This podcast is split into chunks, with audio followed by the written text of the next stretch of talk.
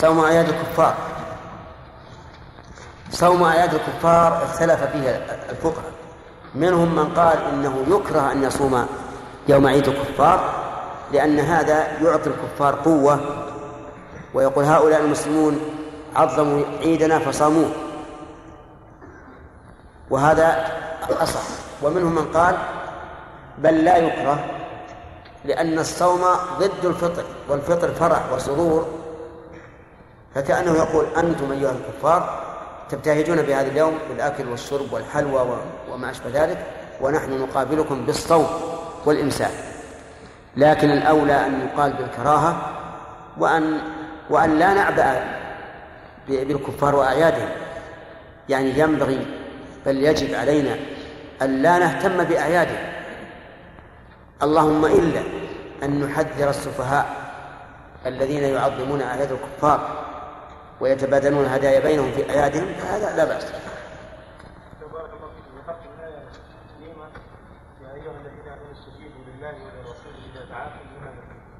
إذا كان الإنسان يصلي وقيل حي على الجهاد اي نعم هذه يمكن يصلي ويمشي ما هي مشكلة. يعني لا حي على الجهاد لا يركب لكن يلحقهم اذا إذا كان فرض إذا كان فرض كفاية يقطع لا. أو فرض عين مثل يعرف أن هذا الرجل يعرف من السلاح والعمل بالسلاح ما لا يعرف غيره فيجب عليه. نعم. شيخ بارك الله فيك. ذكرتم حديث النبي صلى الله عليه وسلم أن خير الصيام صوم داود كان يصوم يوما ويفطر يوما. نعم. وكذلك يوجد حديث آخر قال صلى الله عليه وسلم فيه خير الهدي هدي محمد صلى الله عليه وسلم. نعم. كان يصوم الاثنين والخميس. نعم. فما الذي ترجحونه؟ بارك الله فيكم بالنسبة للمسلم؟ مثل إيش؟ بالنسبة للمسلم يعني. نعم. يتبع النبي صلى الله عليه وسلم فيصوم يعني السنة الفعلية يصوم الاثنين والخميس أم يصوم يوما بعد يوم؟ لا يصوم يوم ويفطر يوم. ثم ما رأيكم في قول من يقول بأن حتى الحديث الثاني عائد إلى الأول؟ بمعنى نعم. أن من صام يوما وأفطر يوما فمصيره إلى أن يصوم الاثنين والخميس فقط لأن الجمعة منهي عنها إفرادها وكذلك منهي عن إفراد السبت. حينئذ لو صام الاثنين بقي لا ما هو صحيح. هذا ما يضطرد لأن إذا صام يوما وأفطر يوما سيقع سليم. وغير؟ وعشر الحج طيب. كل هذه مرت علي مرت علينا أدلتها. ما هي الأيام التي يحرم صومها؟ نعم. نعم. إلا لمتمتع وقارن لم يجد هذا. أحسنت. طيب. ويوم الشك على القول الصحيح وهو يوم الثلاثين من شعبان بشرط. إذا حال دون الهلال غيم أو نحوه. طيب. ذكرنا أن من من حكمة الله ورحمته أن شرع التطوع في الصوم والحج والزكاة والصدقة وغير ذلك. كيف هذا؟ نعم. أي نعم. نعم. تكمل الفرائض يوم القيامة؟ طيب هذه الحكمة. وما وجه كونها رحمة؟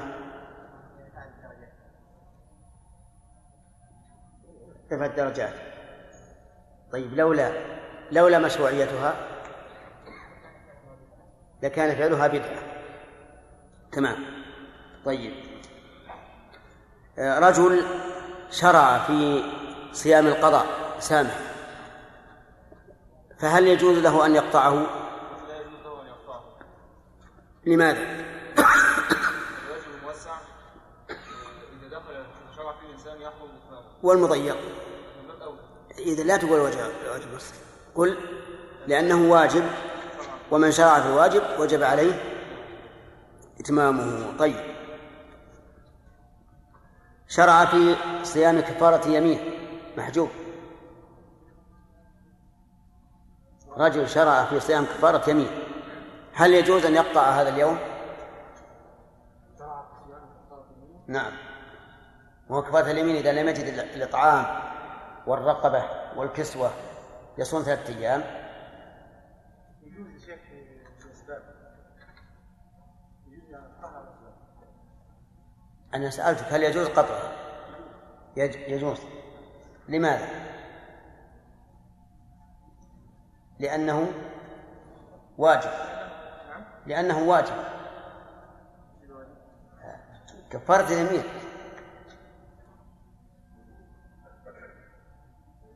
استمر. ما عندك علم؟ إيه؟ يعني يجوز أن يخرج منه لأنه واجب. ها. كفارة اليمين ما هي واجبة؟ اي نعم. نعم واجبة ما عنده ما عنده طعام مسكين أو لم يجد مساكين ولا عنده عتق رقبة. المهم لم يجد. لا إطعام إطعام ولا كسوة ولا رقبة. طيب.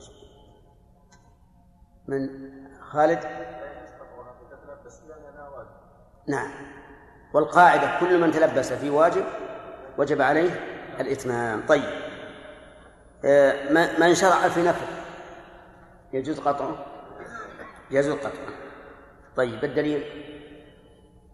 النبي صلى الله عليه وسلم دخل كان صائما ودخل على عائشة. نعم. نعم طيب. هذا صحيح. ونبدأ اليوم بدرس الليلة. قال ولا قال ولا, ولا يلزم في النفل أي لا يلزم إتمامه في النفل ولا قضاء فاسده. يعني لو فسد النفل فإنه لا يلزمه القضاء. مثال ذلك رجل صام تطوعا ثم أفسد الصوم بأكل أو شرب أو جماع أو غير ذلك فإن فإنه لا يلزمه القضاء. لأنه لو وجب القضاء لوجب الإتمام. فإذا كان لا يجب الإتمام فلا يجب القضاء من باب أولى. وكذلك لو شرع لو شرع في صلاة نافلة ثم أفسدها بحدث أو قطع أو غير ذلك فإنه لا يلزمه القضاء لأنها نافلة. طيب وإن شرع في صوم منذور فهل يجوز قطعه؟ لماذا؟ لأنه واجب. فإن قطعه لزمه القضاء. قال المؤلف إلا الحج. يعني إلا الحج فإنه يلزم إتمامه ولو كان نفلا ويجب قضاء فاسده ولو كان نفلا لقوله تعالى وأتموا الحج والعمرة لله فإن أحصرتم يعني عن إتمامهما فما استيسر من الهدي. وهذه الآية نزلت قبل فرض الحج لأنها نزلت في السنة السادسة في الحديبية والحج إنما فرض في السنة التاسعة أو العاشرة. ومع هذا أمر الله بإتمامهما مع أنهما نفل لم يفرضا بعد. فالحج إذا شرع فيه لزمه الإتمام ولو كان نفلا والدليل قوله تعالى وأتم الحج والعمرة لله والحكمة من ذلك أن الحج والعمرة لا يحصلان إلا بمشقة ولا سيما فيما سبق من الزمن فلا ينبغي للإنسان بعد هذه المشقة أن يفسدهما لأن في ذلك خسارة فادحة بخلاف الصلاة أو الصوم أو ما أشبه ذلك. طيب وقوله إلا الحج لم يذكر المؤلف العمرة فهل هذا من باب الاكتفاء؟ أو هناك قول آخر بأن العمرة لا تجب. الظاهر من باب الاكتفاء والعمرة تسمى حجا أصغر كما في حديث عمرو بن حزم المشهور المرسل الذي تلقته الأمة بالقبول فإن فيه والعمرة الحج الأصغر. وعليه فالعمرة مثل الحج إذا شرع في نفلها لزمه الإتمام. وإن أفسده لزمه القضاء. قال إلا الحج يعني وكذلك العمرة. إذا فسد الحج وهو نفل هل يلزمه أن يقضيه؟ الجواب نعم. لأن قوله إلا الحج مستثنى من قوله ولا يلزم في النفل ولا قضاء فاسده إلا الحج. وعلى هذا فلو أن الرجل أحرم بالعمرة وفي أثناء العمرة جامع زوجته نقول يلزمك المضي في هذا الحج ثم في هذه العمرة ثم القضاء لأنك أفسدته بماذا؟ بالجماع طيب فإن فعل محظورا فهل تفسد العمرة؟ لا لأنه لا يفسد العمرة ولا الحج من المحظورات إلا الجماع قبل التحلل الأول. طيب. ولا يلزم في النفل ولا قضاء فاسده إلا الحج. ثم قال وترجى ليلة القدر في العشر الأواخر من رمضان. الحقيقة أن البحث في ليلة القدر ليس هذا محله فيما يبدو لنا. محله إما الاعتكاف وإما وإما صلاة التطوع. أما الاعتكاف فلأن النبي صلى الله عليه وسلم لم يعتكف إلا رجاء إصابة ليلة القدر. وأما القيام وأما صلاة التطوع فلأن ليلة القدر يشرع قضاؤها. ولا مناسبة بين ليلة القدر وبين صوم التطوع إطلاقا فيما نرى لكن كأنهم رحمهم الله لما ذكروا آه لما أتموا الصيام وما يتعلق به ذكروا ليلة القدر. على كل حال لو سألنا سائل ما هو أنسب باب لذكر ليلة القدر؟ قلنا إما باب الاعتكاف وإما صلاة التطوع. ليلة القدر اختلف العلماء في تعيينها على أكثر من أربعين قولا. ذكرها الحافظ ابن حجر في شرح البخاري. أكثر من أربعين قول. أم الخلاف هل هي باقية أو رفعت؟ الصحيح بلا شك أنها باقية. وما ورد في الحديث من أنها رفعت فالمراد به رفع علم عينها في تلك الساعة لأن النبي صلى الله عليه وسلم رآها ثم خرج ليخرج به ثم خرج ليخبر بها أصحابه فتلاحى رجلان فرفعت. هكذا جاء الحديث. والمراد بقوله رفعت يعني رفع العلم بتعيينها في تلك السنة. فالصواب أنها باقية إلى يوم القيامة. والبحث الثاني في ليلة القدر هل هي في رمضان أو في غيره؟ نقول لا شك أنها في رمضان. وذلك لمجموع أدلة لأدلة مجموعة. منها قوله تعالى شهر رمضان الذي أنزل فيه القرآن. من هذا الدليل نعرف أن القرآن نزل في أي في أي شهر؟ طيب في رمضان. وقال إنا أنزلناه في ليلة القدر. إذا ضممت هذا إلى هذا تعين أن تكون ليلة القدر في رمضان. لأنها لو كانت في غير رمضان ما صح أن يقال شهر رمضان الذي أنزل فيه القرآن.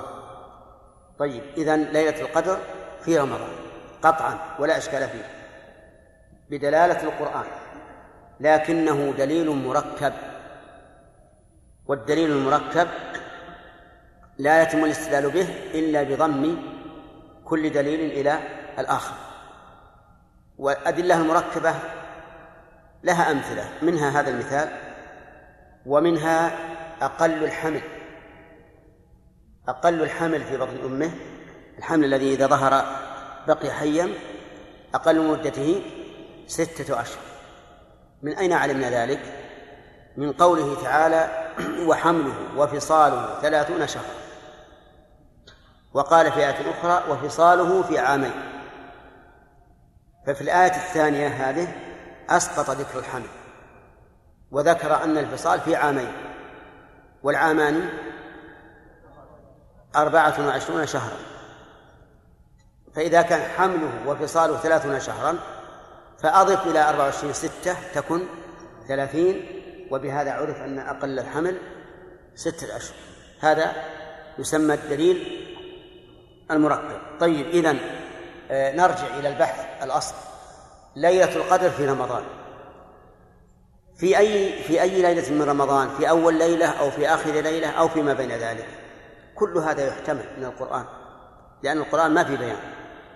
لكن ثبتت الأحاديث أنها في العشر الأواخر من رمضان. فإن النبي صلى الله عليه وسلم اعتكف العشر الأول من رمضان يريد ليلة القدر.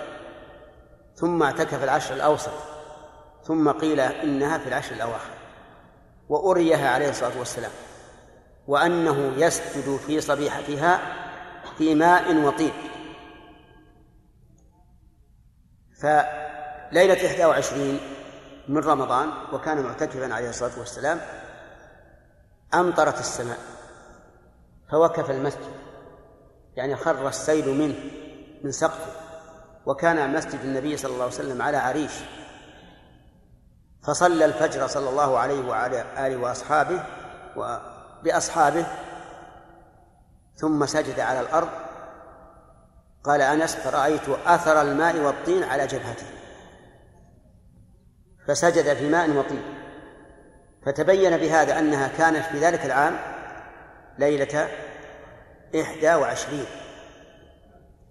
إذن هي في عشر أواخر. وأري جماعة من الصحابة ليلة القدر في السبع الأواخر. فقال صلى الله عليه وسلم أرى رؤياكم قد تواطأت. يعني اتفقت. فمن كان متحريها فليتحرها في السبع الأواخر. وعلى هذا فالسبع الأواخر أرجى العشر الأواخر. إن لم يكن المراد بقوله صلى الله عليه وعلى آله وسلم أرى رؤياكم قد تواطأت في السبع الأواخر يعني في تلك السنة. فهذا محتمل لأن النبي صلى الله عليه وسلم كان يعتكف العشر الأواخر كلها إلى إلى إلى أن مات إلى أن مات. فيحتمل أن يكون معنى قوله أرى رؤياكم قد تواطأت في السبع الأواخر يعني في تلك السنة بعينها لم تكن ليلة القدر إلا في السبع الأواخر وأنه ليس يعني أنه في كل مستقبل في كل رمضان مستقبل تكون في السبع الأواخر. يعني فتبقى الآن تبقى الآن في العشر الأواخر. أولها ليلة إحدى وعشرين آخرها آخر ليلة من الشهر. البحث الثالث هل ليلة القدر في ليلة واحدة كل عام؟ أو تتنقل؟ في هذا خلاف بين العلماء. والصحيح أنها تتنقل. فتكون عاما ليلة إحدى وعشرين وعاما ليلة تسع وعشرين وعاما ليلة خمس وعشرين وعاما ليلة أربع وعشرين وهكذا. تتنقل. لأنه لا يمكن جمع الأحاديث الواردة إلا على هذا القول أنها تتنقل. والحكمة من كونها تتنقل ظاهرة جدا لأنه لو كانت في ليلة معينة لكان الكسول لا لا يقوم إلا تلك الليلة. لكن إذا كانت متنقلة وصار كل ليلة يحتمل أن تكون هي ليلة القدر صار الإنسان يقوم كل ليالي العشر وهذه من الحكمة في عدم تعيينها بليلة معينة حتى يتبين النشيط من الكسلان والراغب في الخير من الزاهد في الخير. آه، البحث آه، الرابع. ها؟ الرابع. آه، نقول هي الصحيح تتنقل لكن أرجاها ليلة سبع وعشرين كما سيذكر المؤلف. البحث الخامس. طيب والله أنا ما أنا في ظني أنه الخامس. نعم. البحث الخامس. لماذا سميت ليلة القدر؟ لماذا سميت ليلة القدر؟ سميت ليلة القدر لأنه يقدر فيها ما يكون تلك في تلك السنة. يقدر فيها ما يكون تلك السنة. يكتب فيها. ما سيجري في ذلك العام. وهذا من حكمة الله عز وجل وبيان إتقان صنعه وخلقه. فهناك كتابة أولى قبل خلق السماوات والأرض بخمسين ألف سنة في اللوح المحفوظ. وهذه الكتابة لا تتغير ولا تتبدل. لقوله تعالى يمحو الله ما يشاء ويثبت وعنده أم الكتاب. أصله الذي هو مرجع كل ما يكتب. الكتابة الثانية عمرية يكتب على الجنين ما يعمله وما مآله وما رزقه وهو في بطن أمه كما ثبت ذلك في الحديث الصحيح حديث ابن مسعود المتفق عليه. الكتابة الثالثة الكتابة السنوية وهي التي تكون ليلة القدر. فسميت ليلة القدر لأنه يقدر فيها ما يكون في تلك السنة من خير وشر عام أو خاص. ودليل هذا قوله تعالى إنا أنزلناه في ليلة مباركة إنا كنا منذرين فيها يفرق كل أمر حكيم. يفرق يفصل ويبين كل أمر حكيم وأمر الله كله كله حكيم. وقيل سميت ليلة القدر من القدر وهو الشرف. كما تقول فلان ذو قدر عظيم أي ذو شرف. لقوله تعالى وما أدراك ما ليلة القدر ليلة القدر خير من ألف شهر. وليلة خير من ألف شهر قدرها عظيم لا شك. إذا سميت ليلة القدر لسببين. ما هو السبب الأول؟ لأنه يقدر فيها ما يكون في تلك السنة وله دليل أو لأنها عظيمة القدر وله أيضا وله دليل. نعم. وقيل لأن وقيل لأن للعبادة فيها قدرا عظيما. لأن للعبادة فيها قدرا عظيما. لقول النبي صلى الله عليه وعلى آله وسلم من قام ليلة القدر إيمانا واحتسابا غفر له ما تقدم من ذنبه. وهذا لا يحصل إلا لهذه الليلة فقط. لو أن الإنسان قام ليلة النصف من شعبان أو ليلة النصف من رجب أو ليلة النصف من أي شهر أو في غير ليلة النصف لم يحصل له هذا الأجر. فيكون ليلة القدر لإيش؟ لعظم قدر العبادة فيها والليل معروف أن أهم ما يفعل فيه من العبادات القيام. قال ترجى ليلة القدر في العشر الأخير يعني من رمضان وأوتاره آكد. لقول النبي صلى الله عليه وسلم التمسوها في كل وتر. فما هي أوتاره؟ واحد وعشرين اثنان وعشرون ثلاثة وعشرون. إن غلطت ردوا علي. إحدى وعشرون اثنان وعشرون لا طيب إحدى وعشرون ثلاث وعشرون خمس وعشرون سبع وعشرون تسع وعشرون. خمس ليال. هذا أرجاها وليس وليس معناه أنها لا تكون إلا في الأوتار. تكون في الأوتار وغير الأوتار. وهنا مسألة يفعلها أهل مكة وغير أهل مكة. يظنون أن ليلة القدر لها مزي... للعمرة فيها مزية. ولهذا تجدهم يعتمرون في تلك الليلة. ينزلون من الطائف يأتون من جدة وما حول ذلك ويؤدون العمرة في هذه الليلة. ونقول تخصيص تلك الليلة بعمرة بدعة. لأنه تخصيص لعبادة في زمن لم يخصصه الشارع. ما الذي يخصص ليلة القدر؟ القيام هو الذي قال الرسول فيه من قام ليلة القدر إيمانا واحتسابا غفر له ما تقدم من ذنبه ولم يقل من اعتمر. بينما قال عمرة في رمضان تعدل حجة. فتخصيص العمرة بليلة القدر أو تخصيص ليلة القدر بعمرة هذا من البدع. فانظر كيف يزين الشيطان للإنسان العمل حتى يستحسن البدعة. عرفتم هذه؟ ولذلك لما كانت سبحان الله لما كانت بدعة صار يلحق الناس المعتمرين فيها من المشقة الشيء العظيم.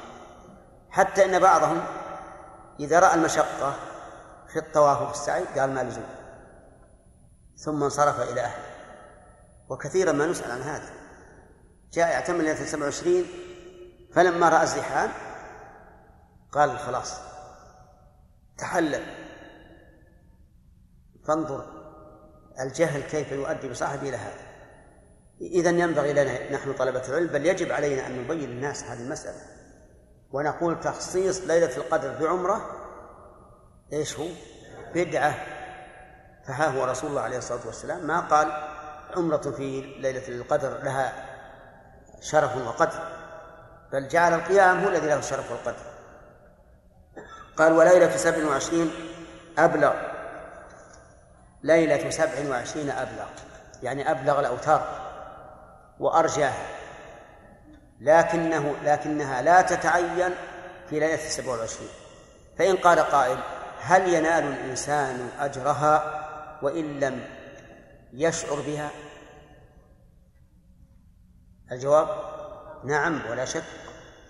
وأما قول بعض العلماء إنه لا ينال أجرها إلا من شعر بها فقول ضعيف جدا.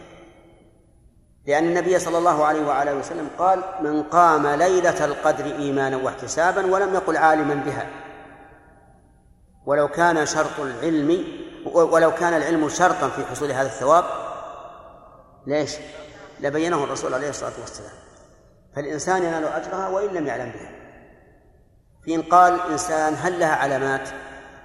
قلنا نعم لها علامات مقارنة وعلامات تابعة. أما علاماتها المقارنة فهي قوة الإضاءة والنور في تلك الليلة. وهذه العلامة في الوقت الحاضر لا يحس بها لأن إلا من كان في البر بعيد عن عن الأنوار. الله أكبر. آت محمد الوسيلة والفضيلة. وبعث المقام المحمود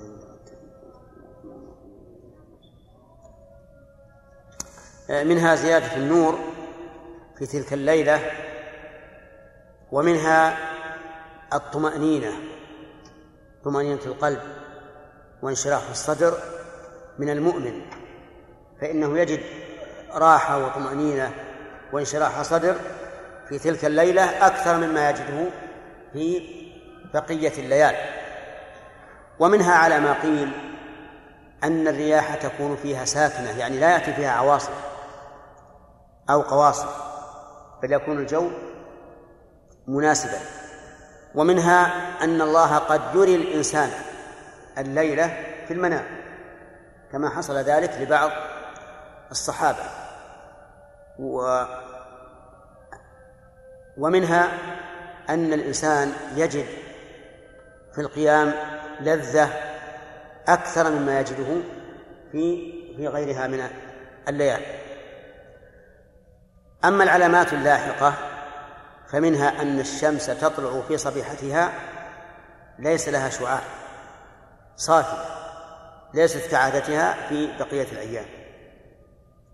وأما ما يذكر عن بعض العلماء أنه يقل فيها نباح الكلاب أو أو يعدم بالكلية فهذا لا يستقيم في بعض الأحيان. أحيانا الإنسان ينتبه لجميع ليالي العشر فيجد أن الكلاب تنبح ولا تسقط. فهذا لا لا يكون علامة. ثم قال ويدعو فيها بما ورد. يعني يستحب أن يدعو فيها ويلح فيها بالدعاء بما ورد عن النبي صلى الله عليه وعلى آله وسلم ومنه اللهم إنك عفو تحب العفو فاعف عني. كما قالت عائشة للنبي عليه الصلاة والسلام أرأيت يا رسول الله وافقت ليلة القدر ما أقول فيها؟ قال قولي اللهم إنك عفو تحب العفو فاعف عني. فهذا من الدعاء المأثور. وكذلك الأدعية الكثيرة الواردة عن النبي عليه الصلاة والسلام وليعلم أن الأدعية الواردة عن الرسول عليه الصلاة والسلام خير وأكمل وأفضل من الأدعية المستوعة التي يستعها بعض الناس. وتجده يطيل ويذكر سطرا وسطرين في في دعاء بجملة لشيء واحد. لكن الدعاء الذي جاء في القرآن والذي جاءت في السنة خير بكثير مما صنع مستوعا كما يوجد في بعض الختمات ختمات القرآن. وكما يوجد أيضا في بعض المنشورات ويدعو فيها بما ورد. والله أعلم. نعم خالد. ها؟ تخصيصها. أي نعم ما هو معناه انه انه وقعت مصادفة؟ أي نعم. أي نعم. لا يحل. نلزمه بإتمامها ولو بعد شهرين أو ثلاثة. كيف؟ لا لأنه لما شرع فيها صارت واجبة صار واجبة عليه. بدعة في تخصيصها لكن الآن لما شرع فيها صارت واجبة عليه. كالنذر أصله مكروه ولكنه يجب عليه أن يوفي به إذا التزمه نعم.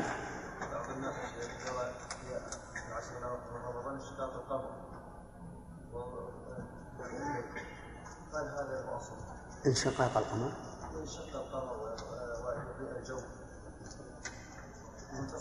يقظة أو منام لا مو صحيح لا لا هذا يمكن عيونه فيها سلب ولا شيء. خاص لا. أبد أبد لا ما هو صحيح نعم.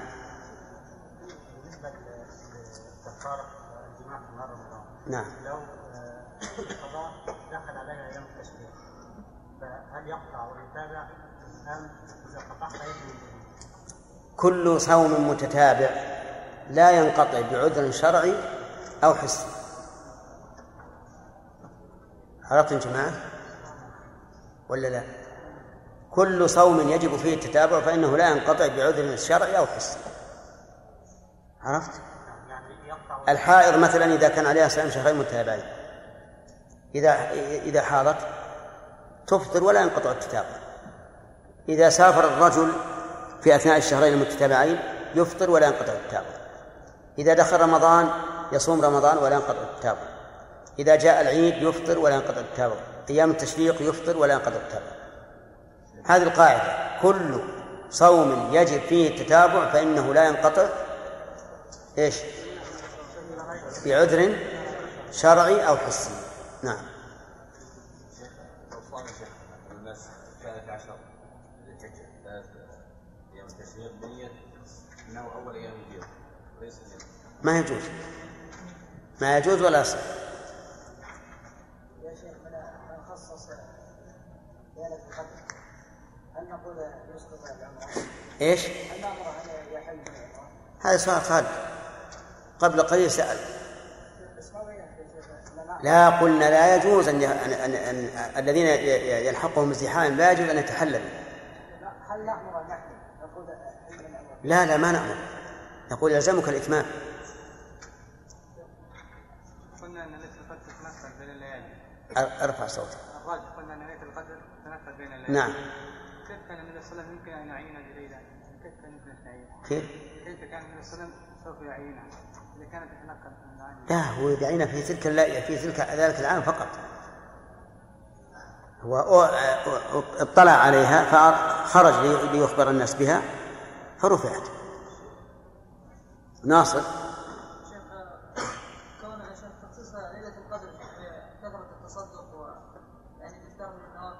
أي نعم. ما هذا أيضا من البدع. لا تخصص إلا بالقيام فقط. نعم.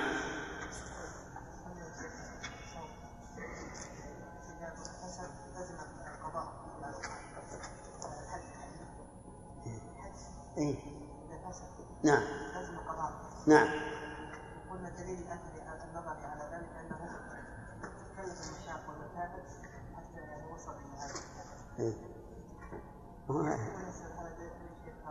لا لا مو هذا اللي علمناه. إحنا علمنا لهذا. الحكمة من كونه يجب المضي في, في نفله.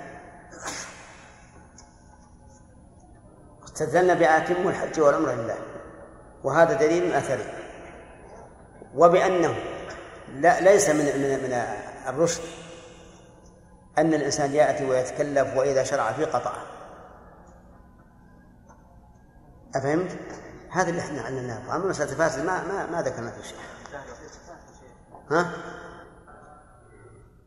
يقول ما هو الفرق بين الزاني البكر والزاني الذي قد طلق زوجته وبقي بدون زوجة ثم زنى لأنه لا يستطيع أن يصبر على النكاح الفرق هو أن النبي عليه الصلاة والسلام قال الثيب بالثيب جلد مئة والرجل وهذا ثيب.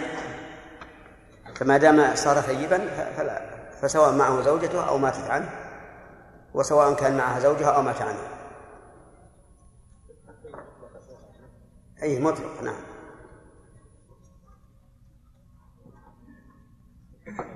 نعم.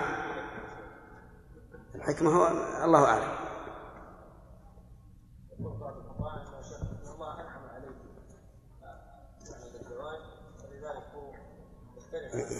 يرد عليك يرد على هذا. هذا الذي أنت قلت.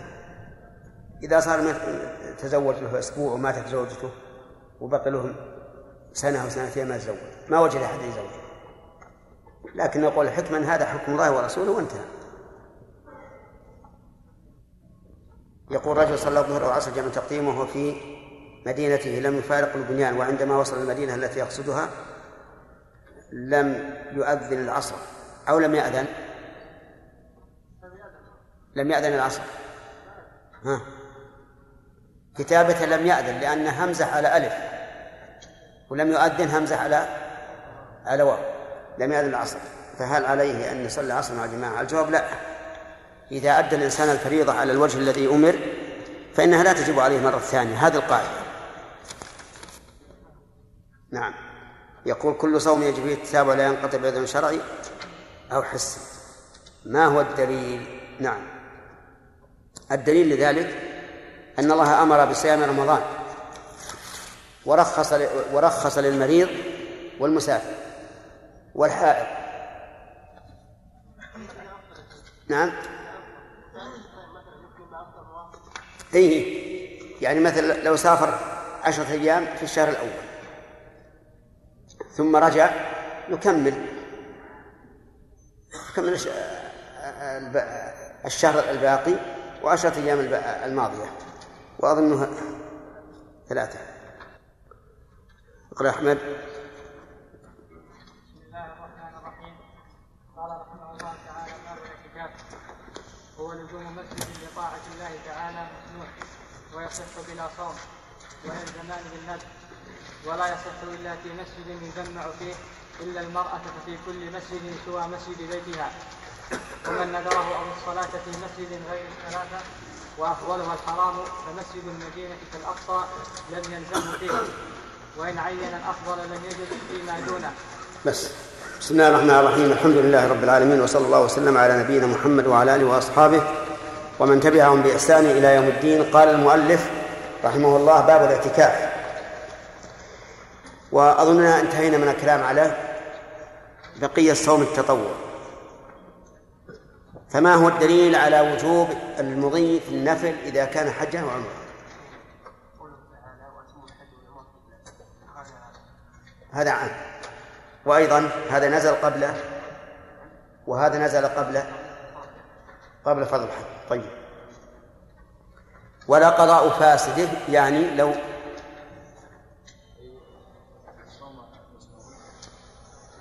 ولا قضاء فاسده. الضمير يعود على إيش؟ نعم. النفي. وش معنى قضاء فاسد مثل إيش؟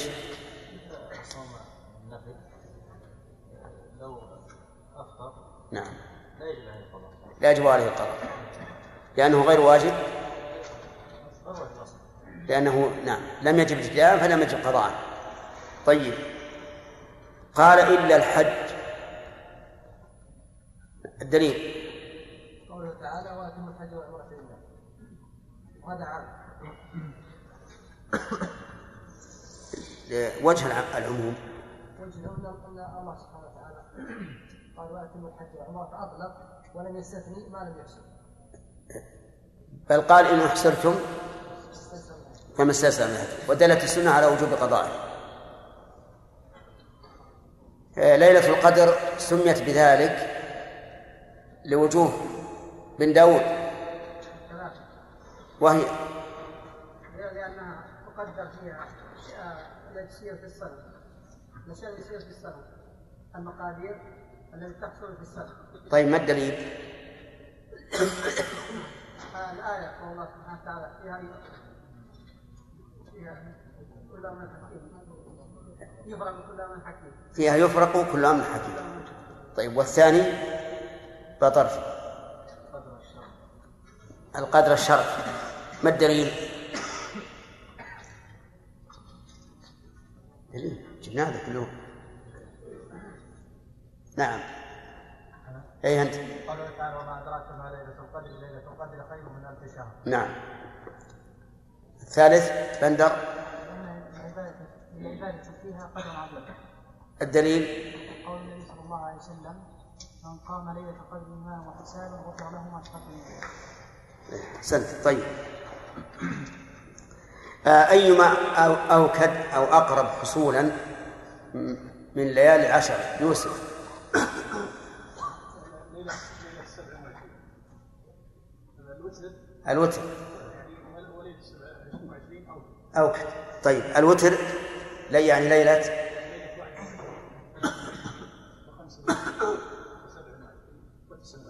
نعم.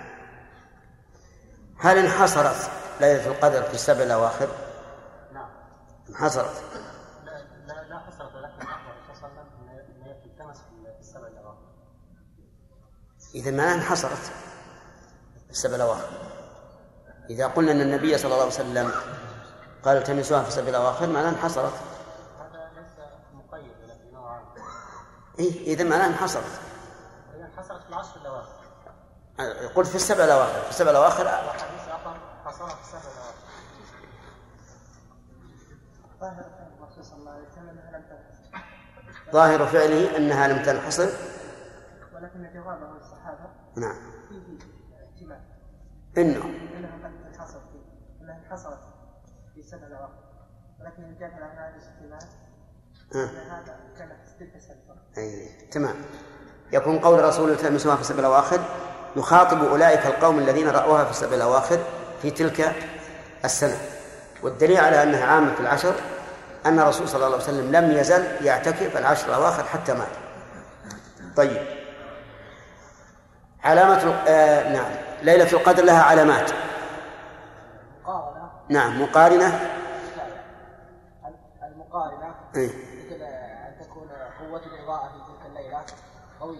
يعني منيرة. تكون تلك الليلة منيرة. وكذلك الطمأنينة وانشراح الصدر المؤمن. نعم. وكذلك أن تكون الرياح ساكنة. نعم. وكذلك أن يحس الإنسان القائم بلذة في في قيام الليل. نعم.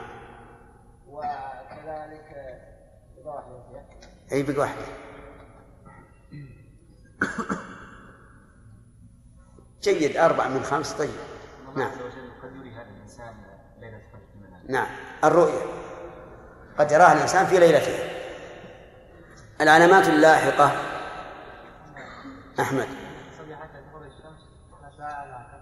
أن الشمس تخرج في صبيحها في صبيحتها ليس لها شعاع. تمام.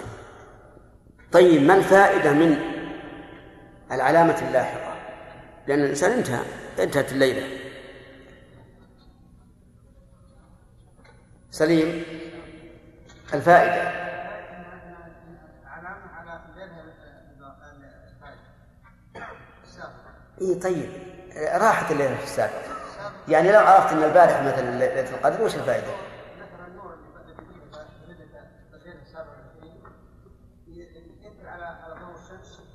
لا لا ما أقول لماذا لم لم يكن لها شعاع أنا أسأل ما هي الفائدة من أني أعرف لما طلعت الشمس لها شعاع إن البارحة ليلة 27 من ليلة القدر. أنا ما ذكرت صحيح. لكن عندي ما شاء الله اللي نعلمه أي لا. طيب. بشارة المجتهد في تلك الليلة. أحسنت. تمام. البشرى للمجتهد في تلك الليلة. أن يكون قد وفق بها. فكأنها كأنها كالطابع. كالطابع والختم. على أنك أنت حيث وفقت البارحة مثلا للقيام وانشراح الصدر وما أشبه ذلك فهذه بشرى لك. يعني كالتصديق تماما. طيب. يدعو بما ورد مما ورد. نعم. قول الرسول صلى الله عليه وسلم لعائشة اللهم إنك عفو تحب العفو فاعف عني. نعم. أحسنت. اللهم إنك عفو تحب العفو فاعف عني. انظر الآن الإنسان مجتهد وعامل وقائم ثم يرشده الرسول عليه الصلاة والسلام إلى أن يقول اللهم إنك عفو تحب العفو. لأن الإنسان مهما بلغ لن يؤدي شكر نعمة الله. فهو مقصر دائما. ولهذا مع الاجتهاد يقول اللهم إنك عفو تحب العفو فاعف عني. اللهم أعنا على ذكرك وشكرك وحسن عبادتك. ثم قال المؤلف رحمه الله وهو الدرس الجديد الليلة إن شاء الله باب الاعتكاف. الاعتكاف مأخوذة من عكف عكف على الشيء وأصله لزوم الشيء ومداومته. هذا أصله. لزوم الشيء ومداومته ومنه قول إبراهيم عليه الصلاة والسلام لقومه ما هذه التماثيل التي أنتم لها عاكفون؟ أي لها ملازمون. وكذلك يعكفون على أصنام لهم. يعكفون على أصنام لهم أي يلازمونها ويديمون عليها. لكنه في الشرع لزوم مسجد واعلم أن الغالب أن الحدود أو التعريفات الشرعية تكون أخص من التعريفات اللغوية. يعني أن التعريفات اللغوية غالبا تكون أعم وأوسع من التعريفات الشرعية. إذا التعريفات الشرعية تخصص بعض مدلول تخصص عموم المدلولات اللغوية. الزكاة مثلا في اللغة النمى لكن في الشرع ليس كذلك مخصصة. الصلاة كذلك في اللغة الدعاء ولكنها في الشرع أخص إلا شيئا واحدا وهو الإيمان. فإن الإيمان في اللغة التصديق لكنه في الشرع قول وعمل واعتقاد. وهذا مذهب أهل السنة والجماعة. فإنهم يجعلون الإيمان مدلوله شرعا أوسع أوسع من مدلوله لغة. لا نعلم شيئا كذلك إلا الإيمان. طيب الاعتكاف الآن هو لغة لزوم الشيء لكن شرعا لزوم مسجد لطاعة الله تعالى. هذا الاعتكاف لزوم مسجد لطاعة الله.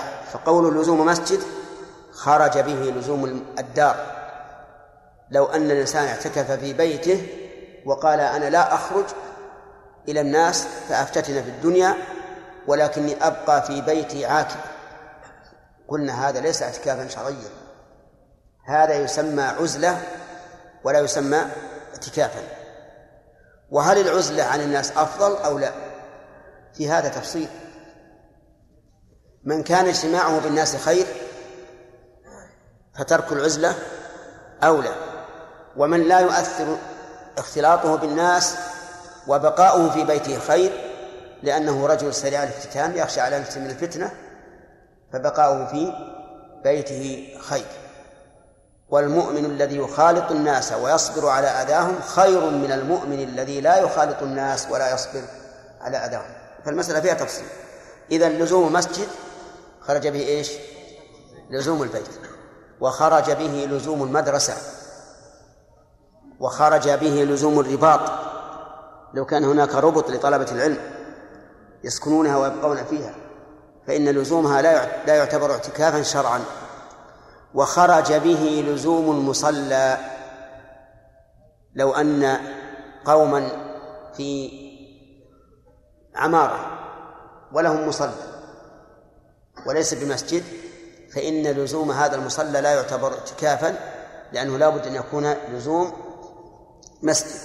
وما هو الدليل على ذلك؟ قوله تعالى ولا تباشروهن وأنتم عاكفون في المساجد. فجعل محل الاعتكاف هو المسجد. لزوم لطاعة الله. اللام هنا للتعليل. يعني أنه لزمه لطاعة الله. لا لا للانعزال عن الناس. ولا من أجل أن يأتيه أصحابه ورفقاؤه يتحدثون عنده. قال فلان وقيل لفلان وقالت الدولة الإسلام الفلانية وقالت الدولة الفلانية. لا هو لطاعة الله.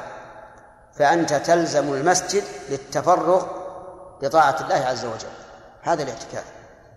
طيب آه، وبهذا نعرف أن أولئك الذين يعتكفون في المساجد. ثم يأتي إليهم أصحابهم. من يمين وشمال ومن جوانب المسجد ثم يأتون يتحدثون. بأحاديث لا فائدة منها. نقول هؤلاء لم يأتوا بروح الاعتكاف لأن روح الاعتكاف أن تمكث في المسجد لأي شيء؟ لطاعة الله عز وجل. طيب وهل هل ينافي ذلك؟ أي هل ينافي روح الاعتكاف أن تعتكف في المسجد لطلب العلم؟ نقول لا شك أن طلب العلم من طاعة الله لكن الاعتكاف يكون للطاعات الخاصة كالصلاة والذكر وقراءة القرآن وما أشبه ذلك. ولا بأس أن تحضر درسا أو درسين من في, في, في يوم أو ليلة ولو أنت معتكف لأن هذا لا يؤثر على الاعتكاف. فمجالس العلم إن دامت وصار الإنسان بس في هذا المسجد يطالع دروسه ويحضر الجلسات الكثيرة التي تشغله عن العبادة الخاصة فهذا لا شك أنه فيه نقص. لكن الشيء العارض أو القليل من الكثير لا بأس به. ولست أقول إن هذا ينافي الاعتكاف. كما قلت بالأول الذين يجلسون ويتحدثون بعضهم إلى بعض هؤلاء لا شك أنهم فعلوا ما, ما يفوت عليهم روح الاعتكاف. طيب يقول المؤلف مسنون.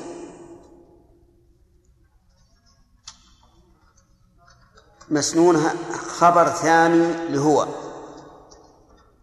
أين الخبر الأول؟ لزوم.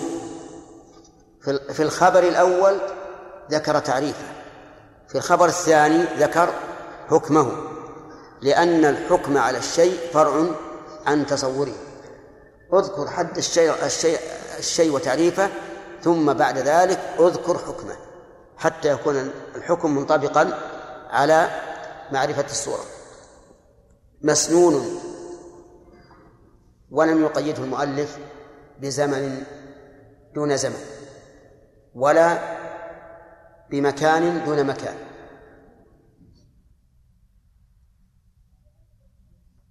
وعلى هذا فيكون مسنونا كل وقت. يكون مسنونا كل وقت لأن المؤلف لم يقيد ومسنون في كل مكان؟ نقول لا ليس مسنونا في كل مكان لأنه بالأول قال لزوم مسجد لكنه مسنون في كل مسجد. كل مساجد الدنيا فإنه يسن فيها الاعتكاف. وليس خاصا بالمساجد الثلاثة كما روي ذلك عن حذيفة بن اليمان رضي الله عنه أن النبي صلى الله عليه وعلى وسلم قال لا اعتكاف إلا في المساجد الثلاثة. فإن هذا الحديث ضعيف. ولو صح فالمراد به لا اعتكاف تام إلا في المساجد الثلاثة. ويدل على ضعفه. أولا أن ابن مسعود رضي الله عنه وهنه حين ذكر له حذيفة رضي الله عنه أن قوما معتكفين في مسجد بين بيت حذيفة وبيت ابن مسعود رضي الله عنه فجاء إلى ابن مسعود زائرا له وقال إن قوما كانوا معتكفين في المسجد الفلاني فقال له ابن مسعود رضي الله عنه لعلهم أصابوا فأخطأت وذكروا فنسيت. فأوهن هذا حكما ورواية. أما حكما ففي قوله أصابوا فأخطأت وأما رواية حفظوا ونسيت. والإنسان لا شك معرض للنسيان. فنحن نقول إن صح هذا الحديث فالمراد به لا اعتكاف تام يعني أن ما أن المساجد الأخرى الاعتكاف فيها دون الاعتكاف في المساجد الثلاثة. كما أن الصلاة فيها دون الصلاة في المساجد الثلاثة. ويدل لذلك أيضا أنه عام في كل مسجد قوله تعالى ولا تباشروهن وأنتم عاكفون في المساجد. في المساجد. ال هنا لو كان لا تصح لو كان الاعتكاف لا يصح إلا في المساجد الثلاثة لقلنا أل هذه للعهد؟ الذهن. ولكن أين الدليل؟ وإذا لم يقم دليل على أن أل للعهد فهي للعموم هذا الأصل. للعموم. اذا في المساجد يعم كل مسجد. ثم كيف يكون هذا الحكم في كتاب الله للأمة من مش في مشارق الأرض ومغاربها ثم نقول لا يصح إلا في المساجد الثلاثة. هذا بعيد. أن يكون حكم مذكور على سبيل العموم للأمة الإسلامية ثم نقول هذه العبادة لا تصح إلا في المساجد الثلاثة كالطواف لا يصح إلا في المسجد الحرام. فالصواب أنه عام في كل مسجد. لكن لا شك أن الاعتكاف في المساجد الثلاثة أفضل كما أن الصلاة في المساجد الثلاثة أفضل. وقوله مسنون عندي في الشرح يقول إجماعا يعني أن العلماء أجمعوا على سنيته. وقد دل عليه الكتاب والسنة والإجماع فيكون فيه الأدلة الثلاثة. أما الكتاب فإن الله تعالى قال لإبراهيم وطهر بيتي نعم طهرا بيتي للطائفين والعاكفين والركع السجود. ومن هذه الآية نعرف أن الاعتكاف مشروع حتى في في الأمم السابقة. وقال تعالى ولا تباشروهن وأنتم عاكفون في المساجد. وأما السنة فواضحة مشهورة مستفيضة أن الرسول عليه الصلاة والسلام اعتكف واعتكف أصحابه معه واعتكف أزواجه من بعده. طيب يقول ويصح بلا صوم. بقي علينا أن أن نقول إنه مسنون في كل وقت. هكذا يقول المؤلف رحمه الله وغيره من أهل العلم.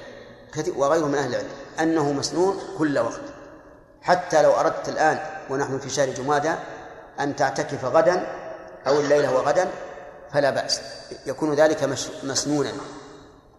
وهذه المسألة فيها نظر. لأننا نقول الأحكام الشرعية تتلقى من فعل الرسول عليه الصلاة والسلام. ولم يعتكف النبي صلى الله عليه وسلم في غير رمضان إلا قضاء.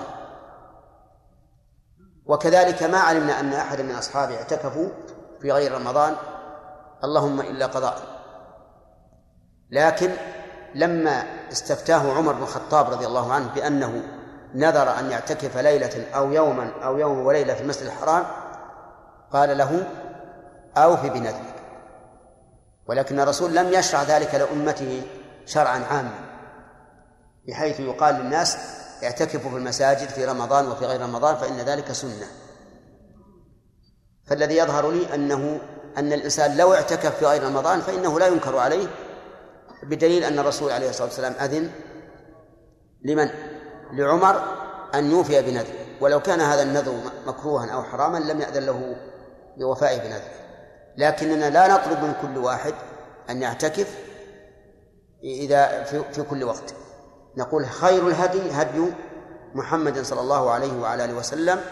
ولو كان الرسول يعلم أن في الاعتكاف في غير رمضان بل وفي غير العشر الأواخر منه سنة وأجرا لبينه للأمة حتى تعمل به لأنه قد قيل له يا أيها الرسول بلغ ما أنزل إليك من ربك وإن لم تفعل فما بلغت رسالته.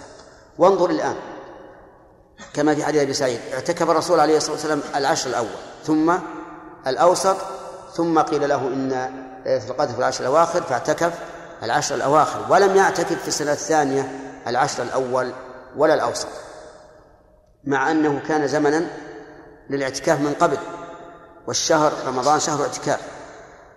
فالذي يظهر لي أنه لا يسن الاعتكاف إلا أي لا يطلب من الناس أن يعتكفوا إلا في العشر الأواخر فقط.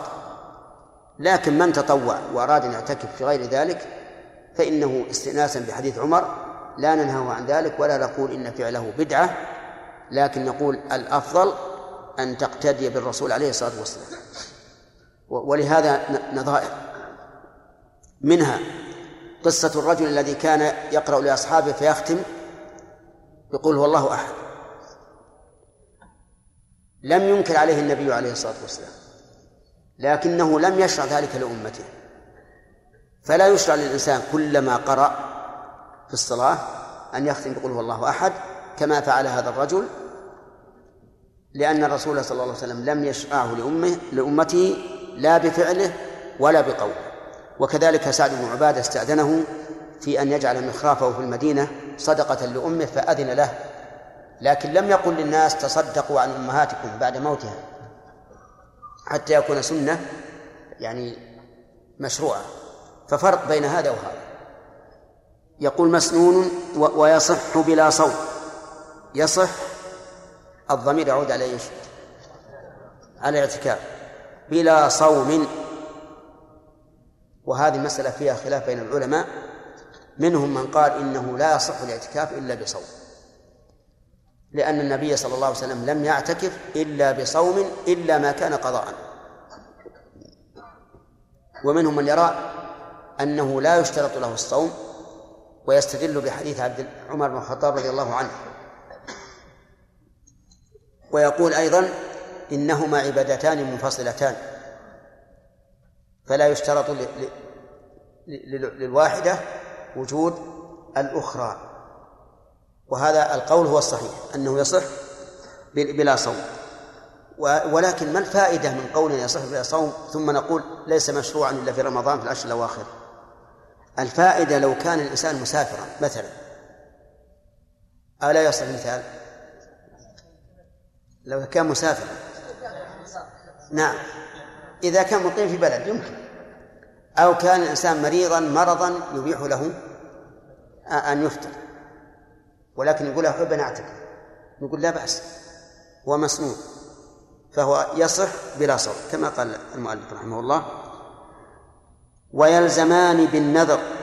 يلزمان الفاعل. يصح قلتم إن الضمير يعود على الاعتكاف. بلا صوم عندنا الان اعتكاف وصوم ثم قال ويلزمان بالنذر. ما الذي يلزمان؟ نعم الصوم والاعتكاف. يلزمان بالنذر. فمن نذر أن يصوم يوما لزمه. ومن نذر أن يعتكف يوما لزمه. ومن نذر أن يصوم معتكفا لزمه. ومن نذر أن يعتكف صائما لزمه. ولكن هناك فرق بين الصورتين الأخيرتين. من نذر أن يصوم معتكفا لزمه الصوم والاعتكاف. ومن نذر أن يعتكف صائما لزمه الصوم والاعتكاف. لكن بينهما فرق. إذا نذر أن يصوم معتكفا لزمه أن يعتكف من قبل الفجر إلى إلى الغروب. لأنه نذر أن يصوم معتكفا فلا بد أن يستغرق الاعتكاف كل اليوم. أما إذا نذر أن يعتكف صائما فإنه يعتكف ولو في أثناء النهار ولو ساعة من النهار لأنه يصدق عليه أنه اعتكف صائما. ولهذا قد لا يفرق أو لا يعرف الفرق كثير من الطلبة في هذه المسألة. إذا نذر أن أن يصوم معتكفا أو أن يعتكف صائما. يلزمه الجمع بينهما لكن استيعاب الاعتكاف للصوم لليوم كله هل يلزم أو لا على حسب ما سمعت. إذا قال قائل ما الدليل على وجوبهما بالنذر؟ قلنا الدليل على هذا قوله تبارك قوله صلى الله عليه وعلى آله وسلم من نذر أن يطيع الله فليطع والصوم طاعة والإعتكاف طاعة. لكن أحيانا يراد بنذر الطاعة الامتناع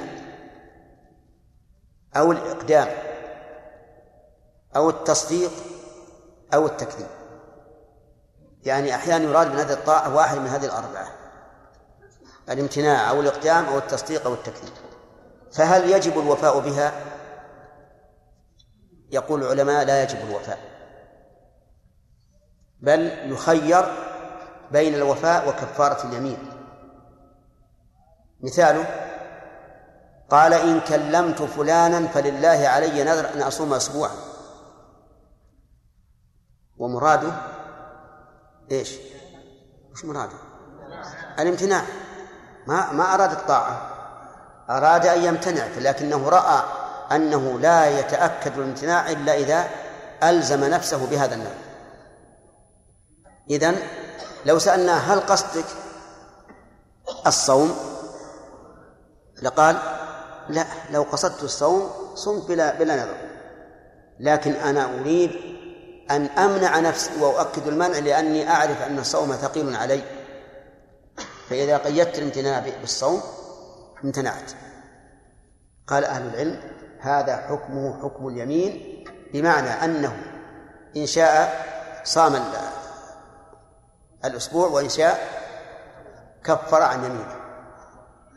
لقول النبي صلى الله عليه وعلى آله وسلم إنما الأعمال بالنيات وإنما لكل امرئ ما نوى. وكذلك لو قصد الحث فقال إن لم أكلم فلانا اليوم فلله عليه نذر أن أصوم عشرة أيام. إن لم أكلم فلانا اليوم فلله عليه نذر أن أصوم عشرة أيام. هذا وش المقصود؟ الحث على تكليمه. فإذا مضى اليوم ولم يكلم ولم يكلمه قلنا له أنت الآن مخير.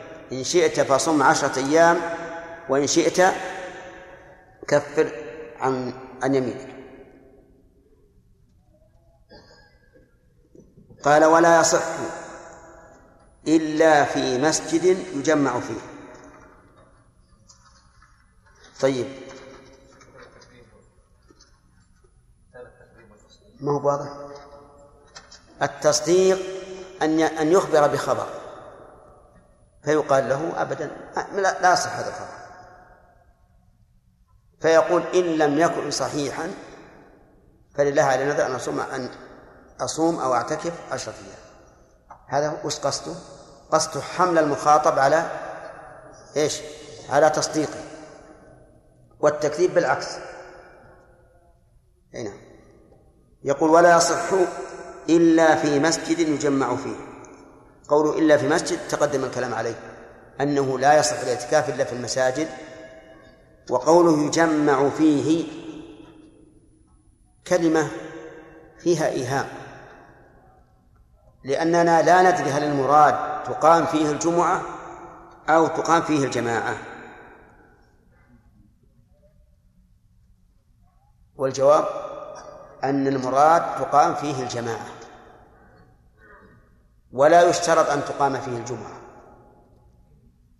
لماذا لا يصح إلا في مسجد تقام فيه الجماعة؟ لأن المسجد الذي لا تقام فيه الجماعة لا يصدق عليه أنه مسجد بالمعنى الصحيح. هذا من جهة. من جهة أخرى أنه لو اعتكف في مسجد لا تقام فيه الجماعة مثل أن يكون هذا المسجد قد هجره أهله أو نزحوا عنه فهو بين أمرين. إما أن يترك صلاة الجماعة ويبقى في المسجد وإما إيش؟ أن يخرج كثيرا. والخروج الكثير ينافي الاعتكاف. كيف يقال إن هذا معتكف في المسجد وهو يخرج منه في اليوم خمس مرات؟ لهذا قالوا لابد أن يكون في مسجد تقام فيه الجماعة. إلا إذا كان اعتكافه ما بين الصلاتين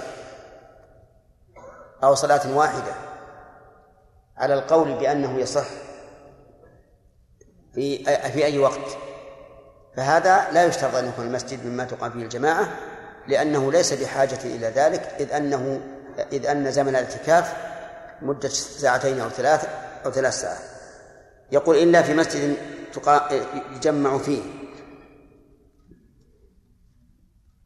وش بعده؟ إلا المرأة نعم. إلا المرأة فيصح اعتكافها في كل مسجد. المرأة تعتكف المرأة. مرأة تعتكف. أي نعم تعتكف. ما لم يكن في اعتكافها فتنة. إن كان في اعتكافها فتنة فإنه لا, يج... لا لا تمكن من هذا. لو فرضنا أنها إذا اعتكفت المسجد صار هناك فتنة كما يوجد في المسجد الحرام. المسجد الحرام كما تشاهدون ما في مكان خاص للنساء. إذا اعتكفت المرأة فالمرأة لا بد أن تنام إما ليلا وإما نهارا ونومها بين الرجال ذاهبين وجائين فيه فتنة. لكن إذا لم يكن فتنة فإنها فإنه يصح أن تعتكف. والدليل على هذا اعتكاف زوجات النبي صلى الله عليه وعلى آله وسلم في حياته وبعد مماته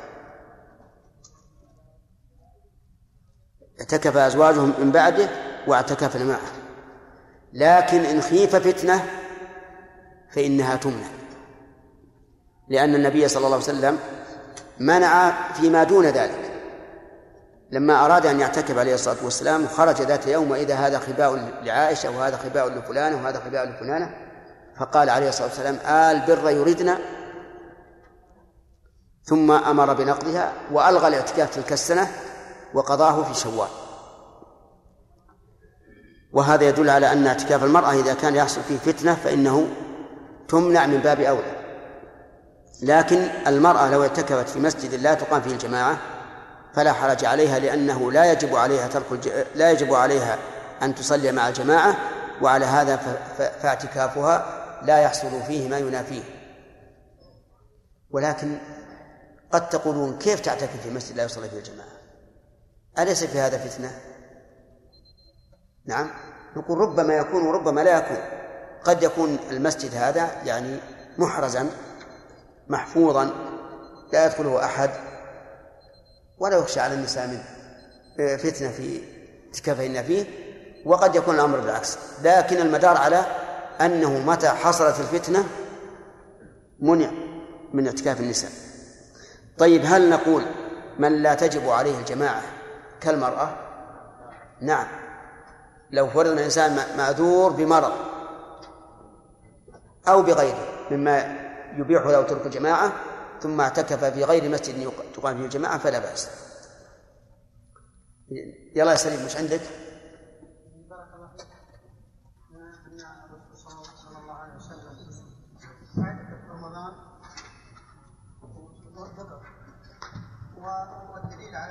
غير رمضان ما ما ما بلغ اعتكف في رمضان. وإيش؟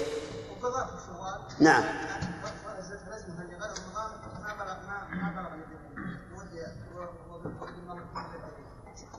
دليل على إيش؟ هذا حديث عمر. استدلوا بحديث عمر. النذر أمر الله إي نعم.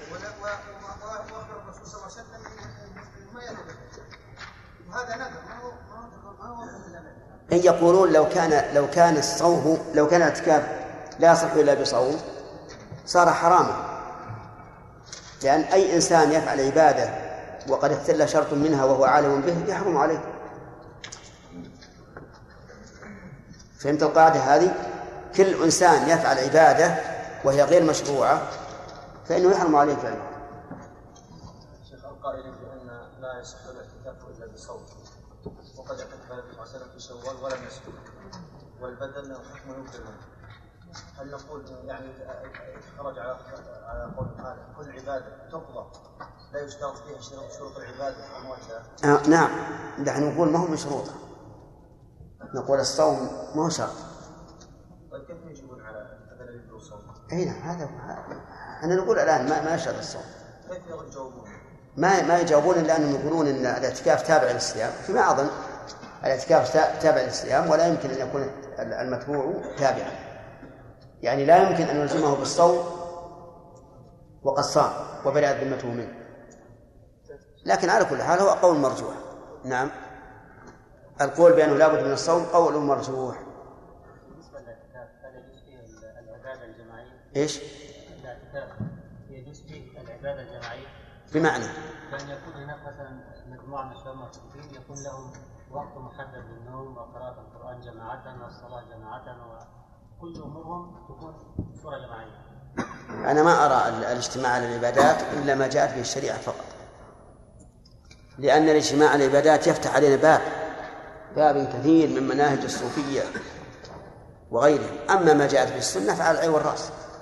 كالاجتماع على صلاة الجماعة وعلى صلاة الجمعة وعلى الكسوف وما أشبه ذلك. نعم. هل اعتكفت النساء عدا زوجات الرسول صلى الله عليه وسلم؟ ثبت لا يحضرني لكن ما حتى نرد على اللي يقولون يعني أنه هذا خاص بزوجات الرسول صلى الله نعم. عليه وسلم. أقول لا يحضرني الآن لكن لابد أن لو, لو رجعت إلى الآثار وجدت أن هذا ثابت. ولكن ولكن الأصل عدم الخصوصية. كل إنسان يدعي خصوصية في عمل. فهو مطالب بالدليل. لا لا يا أخي. ما اعتكف بالبيت. اعتكف في المسجد. ضربنا أخبيات لهم. شيخ بارك الله فيكم. هناك حديث صح صحة بعض أهل العلم. يقول من صام من قام اعتقاد الامام احتسابا غفر له ما تقدم من ذنبه وما تأخر. نعم هذا صواب يا شيخ. يقول شيخ الإسلام رحمه الله وناهيك به حافظا وفقيها وفيلسوفا دينيا. يقول كل حديث فيه ورد فيه وما تأخر فغير صحيح لأن هذا من خصائص النبي عليه الصلاة والسلام. حتى أهل بدر ما قيل لهم ما تأخر قيل اعملوا ما شئتم فقد غفرت لكم لأنهم رضي الله عنهم فعلوا هذه الحسنى الكبيرة في هذه الغزوة فصارت هذه الحسنة العظيمة كفارة لما يأتي من بعد. وما قاله رحمه الله صحيح. نعم.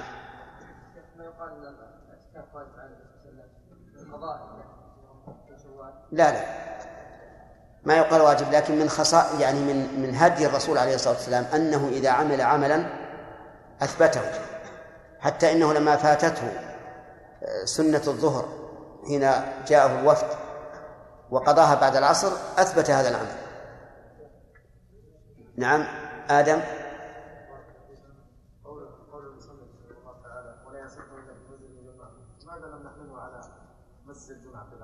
نعم. لا نحمله على ذلك لأن لأن الآية عامة في المساجد. والعلة في أنه لا بد من الجماعة عرفتها. أنه إذا صلى في مسجد لا تقام فيه الجماعة إما أن يترك الجماعة وهذا حرام وإما أن يتردد إليها وهذا ينافي الاعتكاف. يوسف؟ بالتوزيع يا شيخ. نعم. والله ما أستطيع أن أنكر عليه لكن أقول له ان إن هدي الرسول خير من من من كل هدي. وإذا كان الرسول لم يعتكف إلا بوقت معين فلا تعتكف إلا بهذا الوقت. لكن نعم من قال كلما دخلت المسجد فنوي الاعتكاف هذا هو الذي ينكر عليه لأنه جعله جعله سنة. نعم. بارك الله فيك يقول المولى ولا الله هل هذه الآية رجل قال والله لا أدخل بيت فنقول له ادخل وكفر عن هذا عن هذا هل هذا الآية؟ اقرأ. تجعلوا عرضة لأيمانكم أن تبروا يعني لا تجعل اليمين تعترض دون البر. فإذا حلفت على يمين ورأيت غيرها خيرا منها فكفر عن يمينك وأت الذي هو خير. كيف نوضح هذا مع قولكم الآن يا شيخ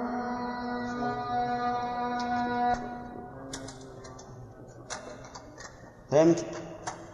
قول الرجل يا شيخ يقول رجل ذكر لو كلمت فلان قال لو كلمت فلان سوف اصوم 10 أيام نعم. هل يجوز هذا مع ذلك؟ اي إيش تقولون؟ نقول ان ان ان, إن الله يقول لا تجعل الله ورث الايمان أن تبروا وتتقوا وتصلحوا بين الناس. وأنت قلت لو نذر الإنسان أن لا يكلم آه، إن كلمت فلانا أن أصوم عشرة أيام. وهذا يقتضي أن تهجره. كذا؟ فأشكل عليه الأمر. أليس يجوز أن يهجر الإنسان أحيانا؟ يهجر أحيانا.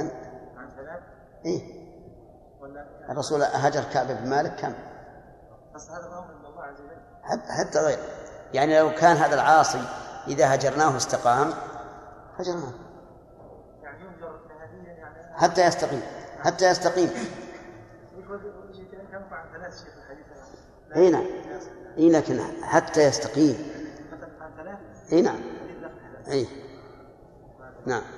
شيخ بارك الله فيك. ما مدى صحة القول بعدم جواز الاعتكاف في المساجد التي يبنى عليها الدور؟ الدور. الدور؟ غرفة البيوت يعني. إيه. وكذلك الجمعة. والله نرى أنه ما دام مسجد ولو كان فوقه آه، سكن. لكن لا يجوز أن يبنى على فوق المسجد السكن لأن المسجد يملك القرار والهواء. الهواء إلى السماء والقرار إلى قاعة الأرض. لكن أحيانا يبني الإنسان عمارة ثم يوقف أسفلها مسجدا. ما في شيخ يستدلون بأن مسجد الرسول ومساجد المسلمين التي جاءت فيما لم يبنى عليها إي لأن لأنه عينت مسجد. الآن لو أبني, مسجد ما جاز أن أبني فوقه بيوتا لكن لو بنيت عمارة وجعلت أسفلها مسجدا فلا بأس. يعني هذا القول غير صحيح. غير صحيح. نعم. بالنسبة الراجح في أقل مدة الاعتكاف. والله أنا أرى أن الاعتكاف المسنون الذي يرجى ثواب فاعله ما شابه اعتكاف النبي صلى الله عليه وعلى آله وسلم. وأن الإنسان إذا اعتكف يوما من العشر الأواخر ما أدري هل يحصل له الاعتكاف أو لا أجر الاعتكاف هذا اليوم أو لا. إلا إذا شرع في الاعتكاف ثم قطعه لعذر شرعي. كمرض أو سمع أن باهله مرضا أو ما أشبه ذلك. نعم نذر الطاعة إذا نذر الإنسان طاعة على القول بتحريم هل يكون إجابة بالنذر فرض عن تسعيد لا. لأن ال- ال- المحرم ابتداء النذر إنشاؤه وأما وفاؤه فواجب. لقول النبي صلى الله عليه وسلم من نذر أن يطيع الله فليطعه. نعم. ما هو أنت يا خالد؟ اللي وراك.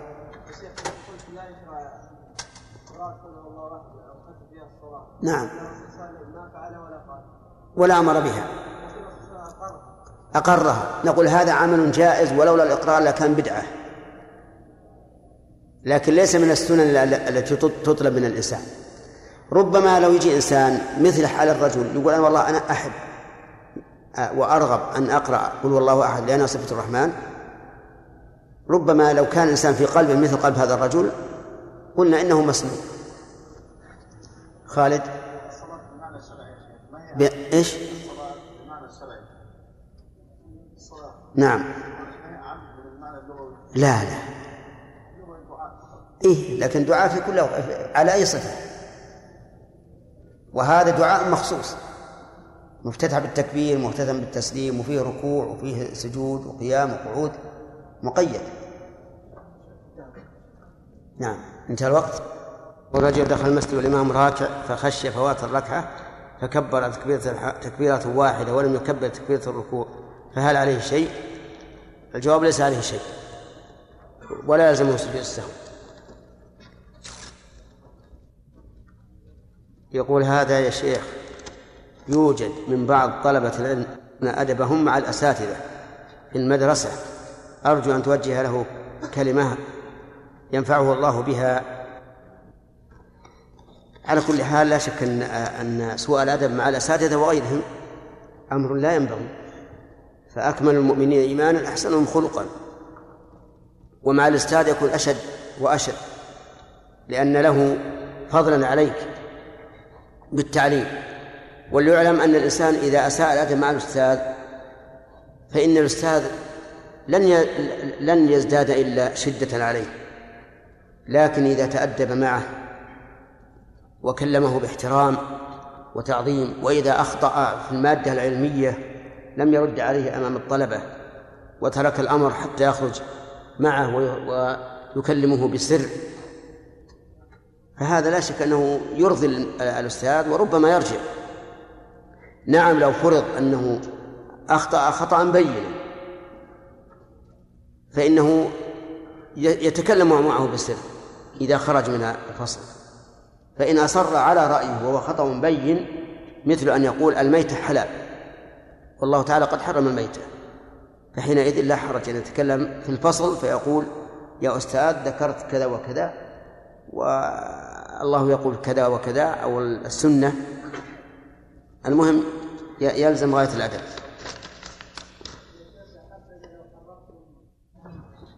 قال رحمه الله تعالى ولا يصح إلا في مسجد فيه إلا المرأة ففي كل مسجد سوى مسجد بيتها ومن نذر ومن نذره أو الصلاة أو الصلاة في مسجد غير ثلاثة وأفضلها الحرام. فمسجد المدينة فالأقصى لم يلزمه فيه وإن عين الأفضل لم يجز لم يجز فيما دونه وعكسه بعكسه. لم يجزي؟ فيما دونه. إيه، ما هي لم يجوز؟ لم يجزي. يجزه فيما دونه وعكسه بعكسه ومن نذر زمنا معينا دخل معتكفة قبل ليلته الأولى وخرج بعد آخره ولم يكن بسم الله الرحمن الرحيم. الحمد لله رب العالمين وصلى الله وسلم على نبينا محمد وعلى آله وأصحابه أجمعين. سبق لنا أن الاعتكاف من السنن الثابتة الباقية وأن وأن وقته العشر الأواخر من رمضان. وسبق أنه لا بد فيه آه، من أن يكون في مسجد تقام فيه الجماعة. إذا كان المعتكف ممن تلزمه الجماعة. وأما إذا كان ممن لا تلزمه فإنه يصح في كل مسجد. ولهذا قال المؤلف وهو ابتداء درس الليلة إلا المرأة ففي كل مسجد. يصح أن تعتكف في كل مسجد وإن كان لا تقام فيه الجماعة. وفي هذا إشارة إلى أن النساء يسن لهن الاعتكاف وهو كذلك ولكن يشترط فيه أن لا أن لا يلزم منه فتنة فإن لزم منه فتنة فإنه يمنع لأن الشيء المستحب إذا ترتب عليه ممنوع وجب أن يمنع كالشيء المباح إذا ترتب عليه الممنوع وجب أن يمنع. قال سوى مسجد بيتها. فلا يصح اعتكافها به فيه. ومسجد بيتها هو المكان الذي اتخذته, اتخذته مصلى. وكان الناس فيما سبق يتخذون مصليات في في بيوتهم. تصلي فيه النساء. يجعلون حجرة معينة خاصة تصلي فيها النساء. هذه هذا المصلى لا يصح الاعتكاف فيه. لأنه ليس بمسجد حقيقة ولا حكما. ولهذا لا يعتبر وقفا. فلو بيع البيت بما في هذا المصلى فالبيع صحيح. ولو دخل أحد البيت وقال أنا أريد أن أصلي بهذا المكان لأنه مصلى كالمساجد لا تمنعوني من من مساجد الله؟ قلنا له نمنعك لأن هذا ليس بمسجد. ولو لبثت المرأة فيه وهي حائض فلا بأس. ولو بقي فيه الإنسان وهو جنب فلا بأس. ولو ولو دخله وجلس فيه بلا ركعتين فلا بأس. ومثل ذلك المصليات التي تكون في المكاتب الآن. مكاتب الأعمال الحكومية فيها مصليات. هذه المصليات لا يثبت لها حكم المسجد. وكذلك المصليات مصليات النساء في مدارس البنات. لا يعتبر لها حكم المسجد فيجوز فيها البيع والشراء ويجوز فيها البقاء والإنسان على جنابه وهكذا لأنها ليست مساجد حقيقة ولا حكم. ويقول قال سوى مسجد بيتها. إذا نقول المصليات المعدة في البيوت أو في المكاتب لا تعتبر مساجد ولا يثبت لها حكم المساجد. قال ومن نذره ألها تعود على الاعتكاف يعني من نذر الاعتكاف أو الصلاة يعني أو نذر الصلاة في مسجد غير الثلاثة لم يلزم. يعني نذر رجل أن يعتكف في مسجد من المساجد في أي بلد فإنه لا يلزمه أن يعتكف فيه. إلا المساجد الثلاثة. قال المؤلف نعم غير المسجد الثلاثة